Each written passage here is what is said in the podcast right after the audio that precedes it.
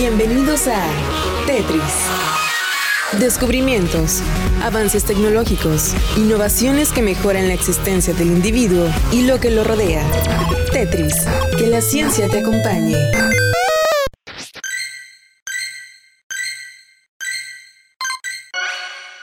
Pokémon Go anunció que ya no cortará la distancia para jugar.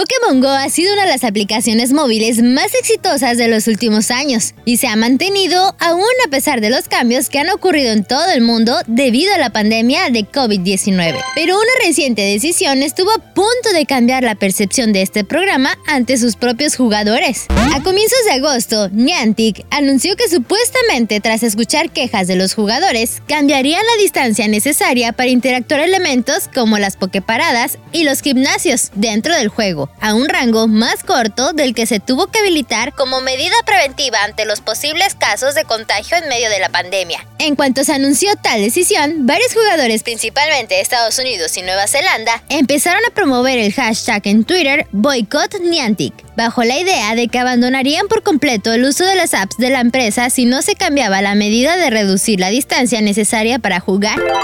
La posibilidad de jugar abarcando amplias distancias fue una decisión bastante aclamada por los jugadores en cuanto se llevó a cabo, pues eso permitió que muchos de los usuarios pudieran continuar utilizando la aplicación desde sus propias casas y sin necesidad de ponerse en peligro tanto por el riesgo de contagio como por posibles accidentes con obstáculos.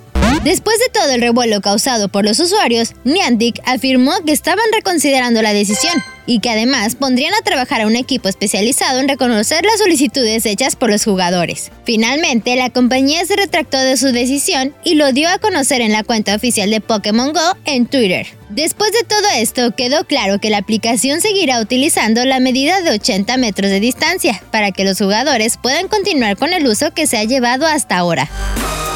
El software ha sido cargado en tu cerebro. Ahora puedes usarlo y compartirlo. Esto ha sido todo en Tetris. Te esperamos en la siguiente emisión. Tetris, que la ciencia te acompañe. Control, Alt, suprimir.